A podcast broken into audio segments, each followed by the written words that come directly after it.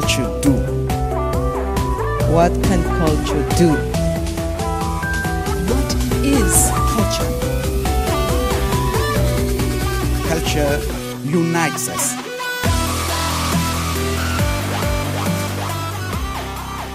I'm very happy to be sitting next to Johannes Vogel. Johannes Vogel is a botanist and since 2012 has been the Director General of the Museum für Naturkunde here in Berlin. And he's also Professor of Biodiversity and Public Science at the Humboldt University, also here in Berlin. My name is Geraldine de Bastion. I have a background in political science and internet freedom and digital rights topics, so coming from a little bit of a different perspective, but we actually have quite a few cross-cutting points. Keywords such as open access and citizen science were already mentioned on the main stage today. Okay, great.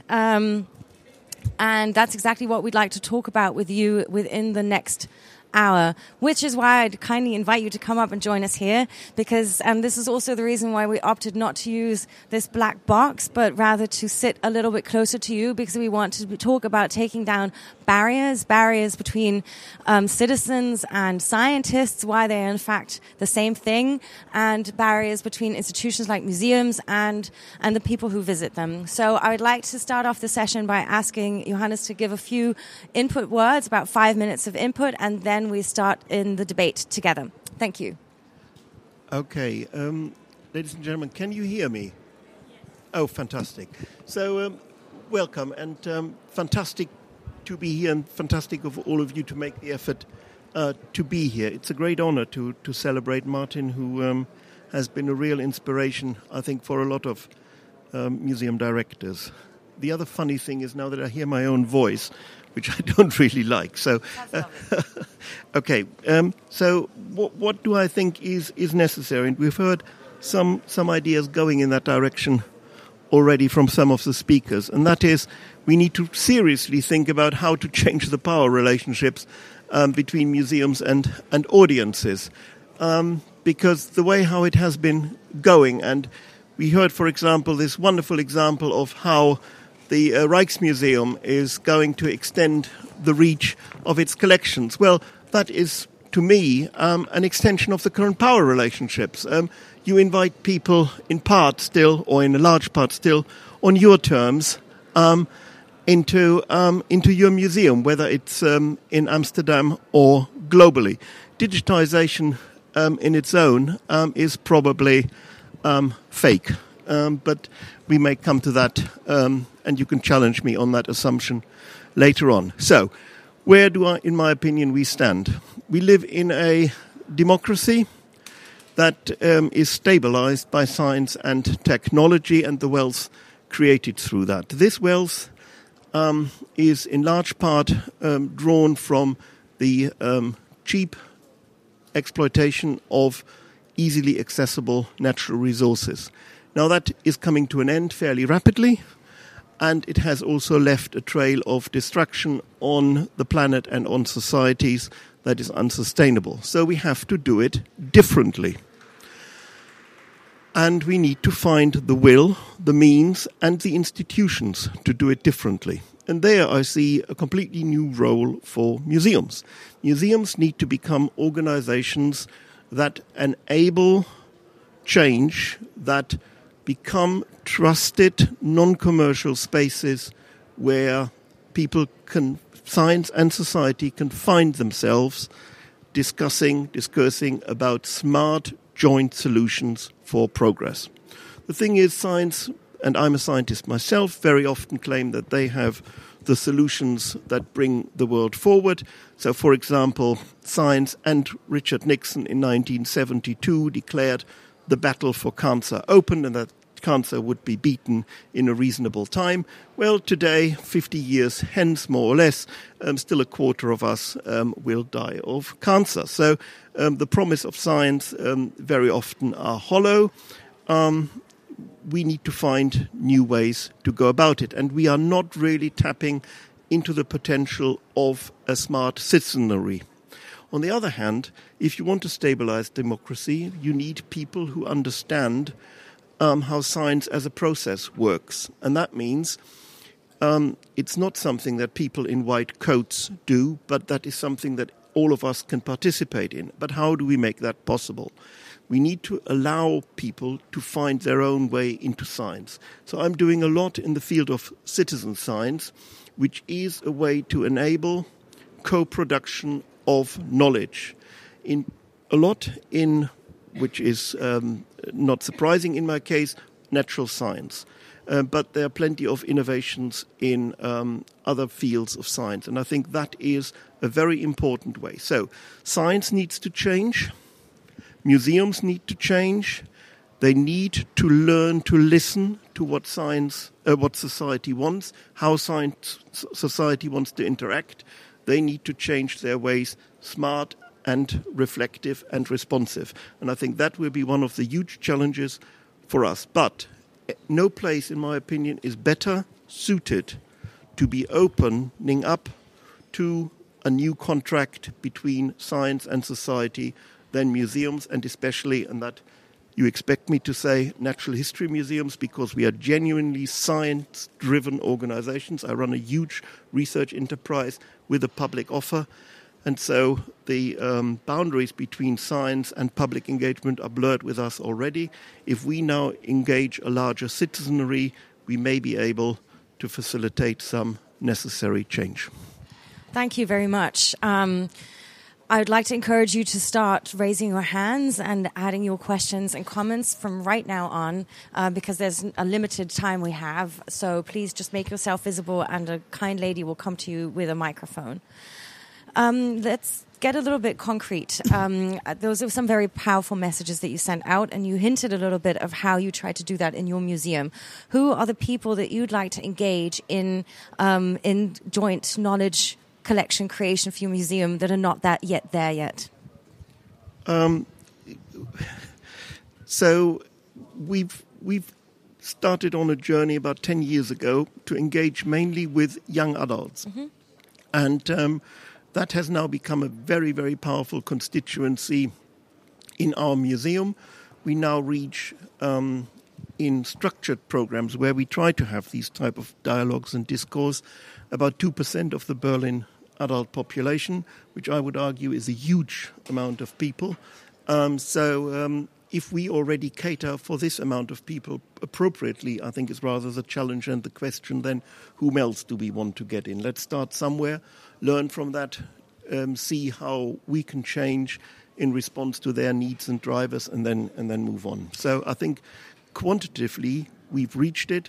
Qualitatively, I think there's a long way to go. Can you name a couple of examples or innovative approaches that you've developed to encourage people to see themselves as contributors rather than just visitors? So one of the things is that we have a massive collection of about 30 million objects, which I would argue is probably about 50% of all cultural objects here in Berlin. And we have about 150 people who come regularly throughout the year to work in our collections, do co-production of scientific papers and knowledge with our scientists. There's a question over there. Yeah, thank you very much for your really, really very interesting talk. I have been listening attentively, but I have been wondering what you do with the rest outside of Europe. If you talk, for example, about natural science knowledge, you talk about Western science, for example, on plants and nature. The whole world is full of people who have their own categories, their own taxonomies, their own knowledge. And what do you do about that?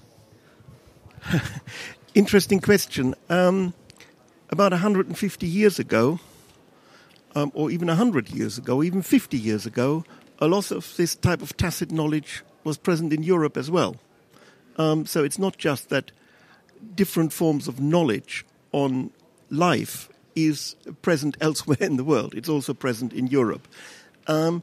Modernization, or not modernization, the change of human society from a rural to an urban society is killing that type of knowledge. It has killed it in Europe. It's killing it in China. It's killing it all over the world. Respecting and reflecting that knowledge is quite interesting. But so, for example, it sometimes is also a bit difficult. So people will have an intimate knowledge to a certain number of animals that are of particular, or plants that are of particular use, especially in medicine for them. But, for example, we have a huge collection of flies from Ghana. I don't think that there was any knowledge at detailed species level ever present in any local society. There are only 2 or 3 people who can actually tell them apart today anyway. So I think we need to respect it, but we are in Europe, and it might be, in the first instance, for me, more interesting to see what we can do to increase the knowledge and love of nature in Europe before I go elsewhere to a culture where I'm not that in tune with. We had a very interesting discussion in one of the breakout sessions yesterday with a speaker called Wayne Modest, and it was very much about building different kinds of collaborations, also transcontinental collaborations. Is that something that you think also digital spaces can help? Or how do you try to maybe engage communities that could add to the knowledge base that you're building up here? Oops. Yeah. So, first of all, we work actively with 60 countries around the world. So we have, for example, a huge biodiversity discovery program in Indonesia and in Vietnam, and we work with local scientists there. So that is already part of our DNA, but that does not, and in a way, the scientists in these countries are also not really that helpful in providing access to the local communities there. And I think it would be taking it a bit too far at this stage for us to actually ask for that type of engagement. But in terms of research, we are a global scientific infrastructure. 600 people from all over the world per year come to work in our collections, and we, as I said, actively work in 60 countries. So in that respect, we act at a global level. There's a lot of formats. I'm just sticking with this question for a minute, where sort of snippets of knowledge are put on social media platforms and people are asked to engage around that content in a different kind of way. Whether it's coming from citizens, like ask, I see this kind of thing a lot, like, oh, I found this. Does anybody know what this is? And then scientists coming in to clarify and bring knowledge. Or the other way around, for instance, in conservation, like nature conservation, there are organizations that encourage people to send in photos of a hazen mouse or some other animal to show. It's like, what about that kind of engagement? We have all of that. And also using the digital space to do that. Can you give us a couple of examples of how you do that? Well, you're all in Berlin now, so on these things here, you can download an app called Naturblick. It's free. It uses a very sophisticated program where you can photograph a plant, and the computer tells you what the plant is, tells you about the ecology, where you can find it, whatever you want to know. In the morning, when you wake up tomorrow, there are birds outside. Berlin is a very green city. Use your smartphone, record the bird song. This app will tell you what the bird is. So we do a lot of that. Naturblick, it's the name. But also there are plenty of platforms where peer-to-peer, so amateur-to-amateur or expert-to-expert or expert-to-amateur knowledge about nature is shared. There's plenty of this around. It's in part driven by natural history museums, in part it's driven by other communities. So that type of sharing at a local, national or international level is very active in our field. So there's a lot that you're already doing and a lot of spaces that you're already engaging. Where do you see the biggest sort of challenges or barriers to sort of scale what you're already engaged in? So I've done a lot of work in citizen science, and there are several levels of citizen science. So one is very closely aligned to what one would call public engagement, where you have one-off or 2 or 3 encounters with people, and then the relationship sort of parts again. Mm-hmm.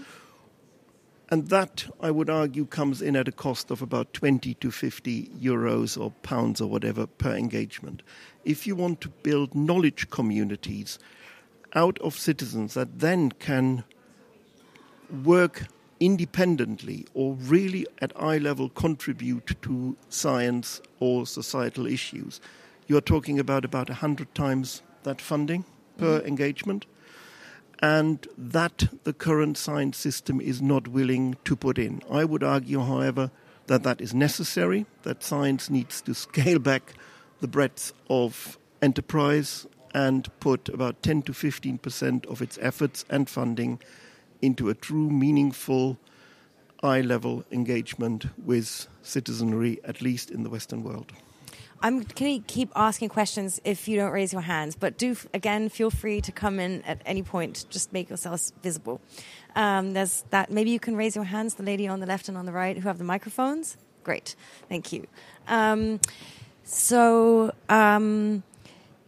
There's a lot of open innovation processes, especially if they're managed correctly, that have proven to be very effectful, especially in the health industry where people are engaged in designing new medical devices or collecting certain kinds of data. Isn't there enough of a fundament given already to convince political decision makers that this is the way to go? You're absolutely right. I think that the health sector is going to crack open the science system as a whole. And there are several drivers. Or two main drivers. One is the explosion of costs in the health sector that is crippling the Western financial systems. And secondly, that health is so close to all of us that we have such an intimate relationship that we want to be part of finding the solutions. And so this double whammy, the financial costs and the personal engagement, the personal driver, will crack it. And as you may have read, a very, very powerful alliance has now formed in the US. It's Berkshire Hathaway, so Warren Buffett, with Morgan Stanley as an investment bank, and I think Amazon or something like that. They three have teamed up to provide a new form of healthcare systems for their employers, and they will use the internet so that personal stories, personal data can feed into healthcare provision, as well as probably artificial intelligence. So there is the issue of data security and how you feel about your personal data being used in these systems, but it is, I would argue, a full assault now on the established health system, and what I would regard as citizen science is going to be now seen as part of this solution. It's a very interesting example that you cite, especially in the collaboration with this sort of internet corporation, one of the large ones. One of them may be less fear-producing ones, because I've heard that Facebook has also had certain kinds of attempts of using user data in cooperation with medical institutions for preemptive health. So that, of course, begs a lot of questions about personal and data security. Coming back to Europe, do you think that... I mean, obviously, we see those kind of approaches very critically and not always as innovative. Are we a bit too, perhaps, well-fed in our welfare state here to not want to be so experimental, let's say? So I'm a geneticist, and so I'm looking a bit at the issue of genetic engineering and all this type of stuff. And it's absolutely amazing how split, especially German or other psyches, are on this issue. So when it comes to using genetics to prevent heritable genetic diseases in embryos, everybody says yes. When it comes to having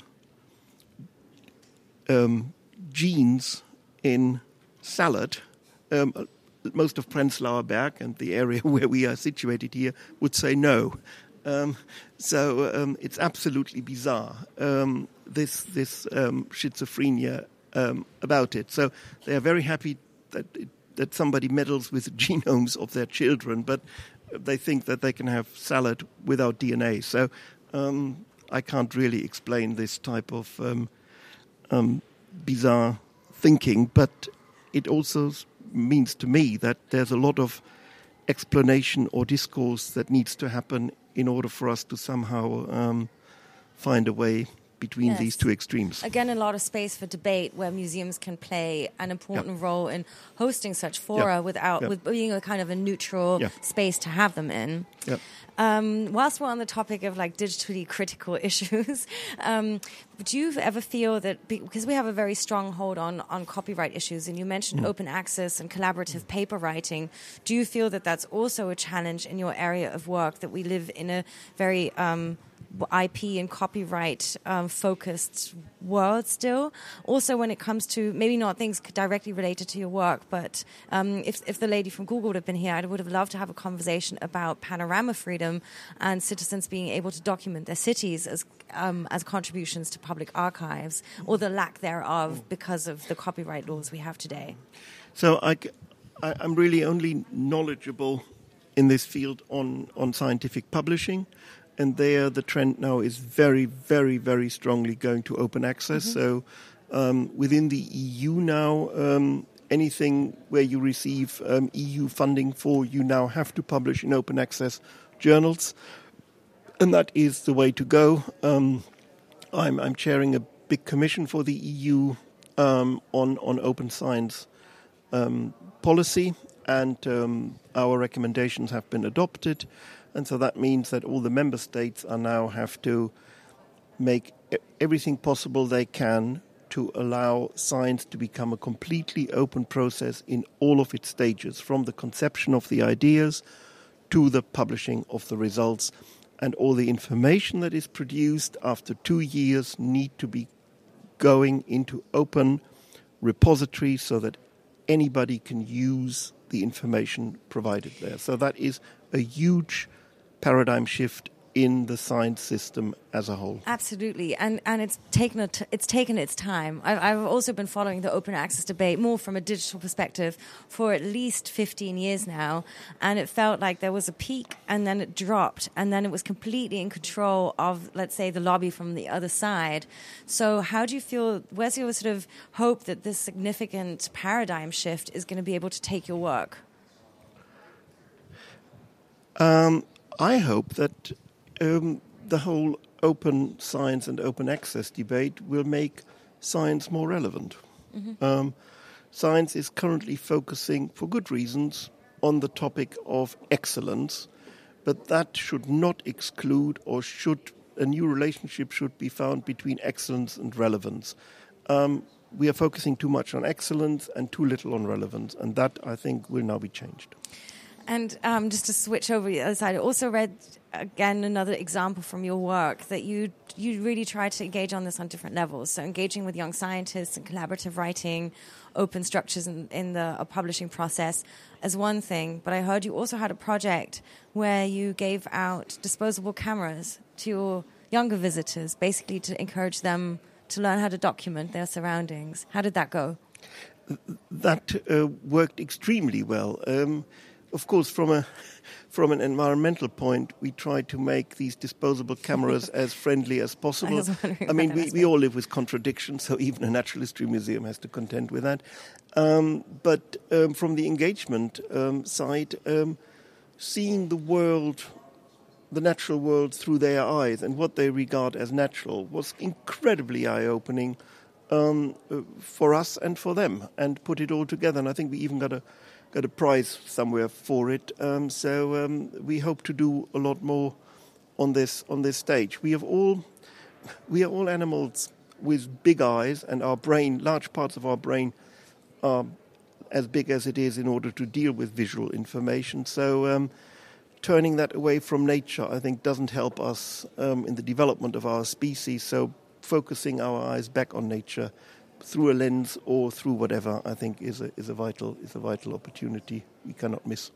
Absolutely, and also perhaps a little bit in this aspect of how to train or encourage younger people to understand themselves, like you said in the beginning, as scientists, as researchers, and sort of in this information overload day and age, understand what the mechanisms are to do that. So we get... as I said, we are focusing on young adults in our public programs. But, of course, we have a huge program dealing with school children. And in an ideal world, what I would like to have is a continuation of engagement with nature through the lives of people, because there are gaps in it. And we need to find ways to breach these gaps. So we cannot have young children up to the age of 12 being completely enthusiastic and engaged by the museum in nature. And then once they're retired, which maybe at 65, they'd rediscover their love of nature. That would be a bit too late. There's vital 50 years missing in the middle. So how to breach that gap will, I think, be the big challenge. Right. Again, ladies and gentlemen, this is also your space, so do feel free to let us know that you have questions or comments. All kinds are welcome. Also, if you want to share some stories about your work. We started a interesting conversation yesterday about, and I think this is probably particularly relevant also to your museum, that museums should not be a place for, well, should not be a place where people think they should go just to see stuffed dead things, but a place where they should go to imagine the future. How do you try to encourage that? So imagining the future, of course, is part of a sort of dialogue and debate program. I mean, one of the best ones we had, and it's an EU-funded program on genetic engineering, is where we've discussed with, I don't know, about 300 people whether or not we should get rid of mosquitoes or not. Mosquitoes, as you know, are disease-carrying animals. We have climate change, so a lot of disease-carrying mosquitoes are migrating north, threatening interesting parts of North America and Europe, and we potentially have the opportunity now to wipe them out. And that was a debate, and it was actually quite a balanced debate where I think not necessarily a final conclusion was reached, but I think everybody went away more informed about what the things are here at stake. And that's a format that you wish to continue on different topics, also some of the, like CRISPR and some of the other topics that we touched on earlier. Yep. Yep. Do you find that you can live up to this expectation of being that neutral space, that people really come from different political opinions, from different kind of walks of life to engage in this? Yes.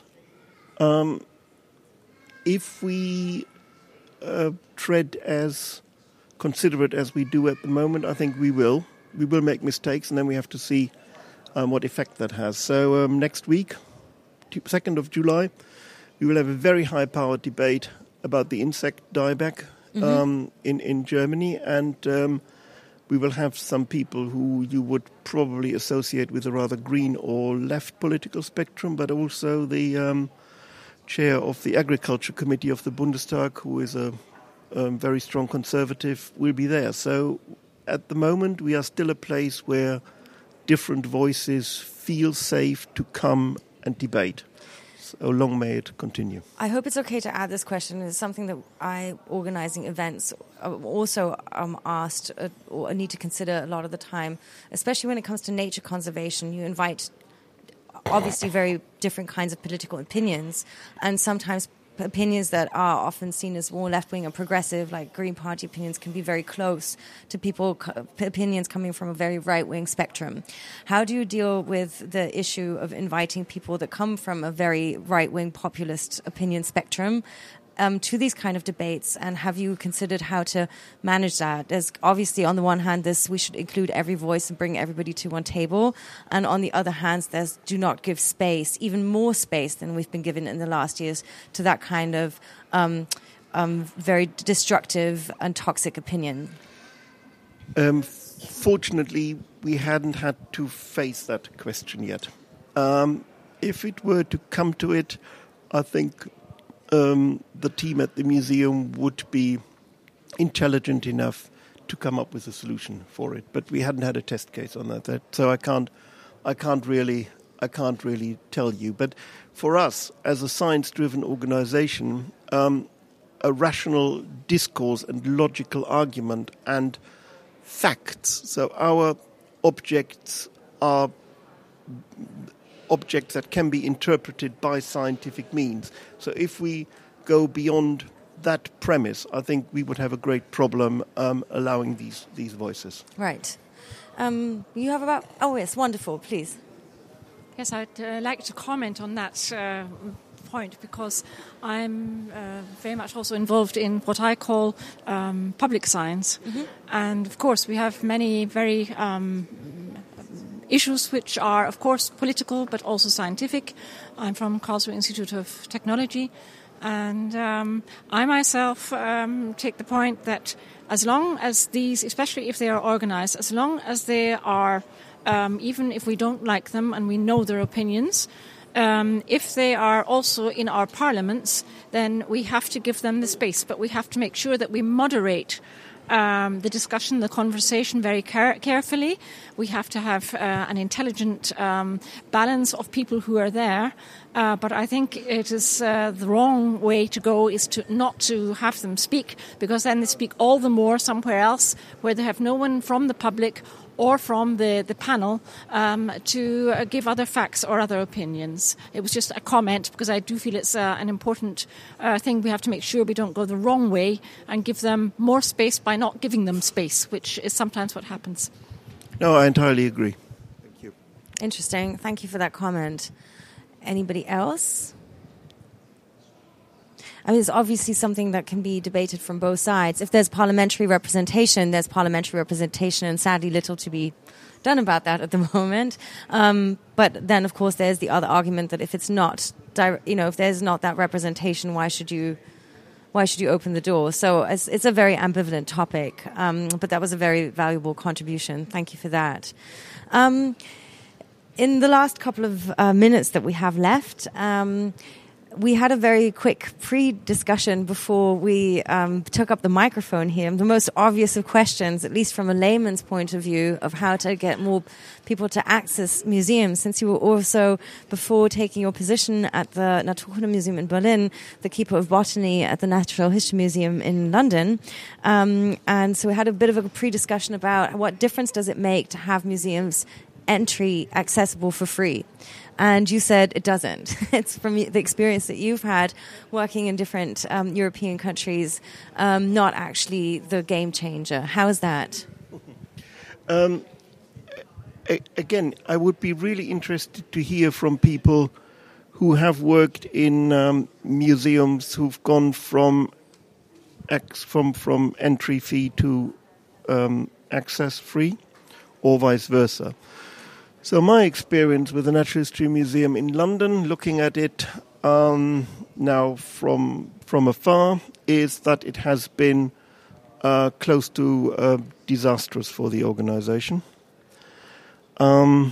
It does not allow.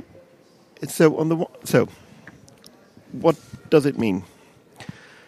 The stranglehold of the museum in London in relation to generating income is crippling. Yes, it had steep entry prices, far too high until 2001, and that excluded people. At that stage, the museum had 1.8 million visitors per year and a visitor spend in the organisation net of £1 per visitor. So as you might imagine, with other commercial activities, still the commercial activities produced a not too great a proportion of the overall spend of the museum. In 2015 or 16, the visitors peaked at 5.5 million, so more than tripling of the visitor numbers, with a £5 per head net spend. Mm-hmm. So a huge proportion. So then you become slave to a mass audience that doesn't even have time any longer to enjoy what it sees in the organization. And I don't think if you have... So like we, for example, have said in Berlin, we want a conversation about the here and now with the people who are here and now in political control. If I were to have to go access-free, I would have very great problems trying to address this, try to focus my efforts on this type of audience. And in a time where the world of nature is falling apart, and thereby the ability for us as humans to sustain culture and society, I think we have a quite strong mandate to be political, and free access would remove that ability for me to fulfill that mandate. Would you rather see political initiatives that give sort of free access tickets or offers to particularly like low-income families with children, yeah, and sort of fixing it from the other side? We do that already. So 20% of all our visitors are access-free. We do open weekends. Everybody can come to the museum from 5 o'clock. If you are on Social Security, you can get free tickets to Berlin museums. So everybody who wants to visit the museum for free or cannot afford the museum to free. Also, all our educational programs are for free. So there's plenty of opportunities to come free into the museum, but not necessarily at any time you wish to come and enter the museum. I want to just pick up very quickly as my penultimate question to you. Do you see yourself, when you said an entity that comes to the political table with demands, do you see yourself as part, in a broader sense, of civil society representing the topic of area that you work for and people in general when you take that political stance? So we've had a two-year-long branding and marketing process and trying to find out where should we position ourselves. And so from January onwards this year, our slogan is For Nature. We want to become Germany's voice for nature by deepening our research, communicating our results, and thereby changing society. So I think we've made that very clear where we want to go and where we see our role. Wonderful. And it seems to be working quite well. I'm very happy to hear that. I think especially in a world that is so driven by emotive, especially fear-ridden politics, having entities that come in from a factual base rather than from an emotive base are all the more important. Maybe just as a final question, if there's no final comments or questions from you all, then you've already said you're hosting a debate on the disappearance of insects. What's the next or other exhibition, event, anything happening at the Naturkunde Museum that you would like to invite our audience to come to? So we are going to do a huge experiment with participation. From the 8th of October onwards, there's going to be a very interesting threesome. So it will be the museum, a visual artist who takes aerial photography of the world, which look like abstract paintings, but if you look close enough, you see that they show the destruction that we cause to the Earth. And the Joint Research Council of the EU, which is one of the biggest research institutes worldwide, with over 5,000 scientists determining everything from the length of a cucumber to the quality of your drinking water. And so we will have an exhibition starting in Berlin on the 8th of October, where we discuss things that are important to you, like the quality of water, air, the environment, climate, and so on and so forth. But at the same time, for 6 months, scientists from the Joint Research Council will be available to talk to the public via the web worldwide on topics and questions you are interested in. So that will be an interesting experiment for all partners. In a year's time, I can tell you whether we were successful or not. Wonderful. Thank you so much. That was a very enlightening session. Thank you very much for being here today.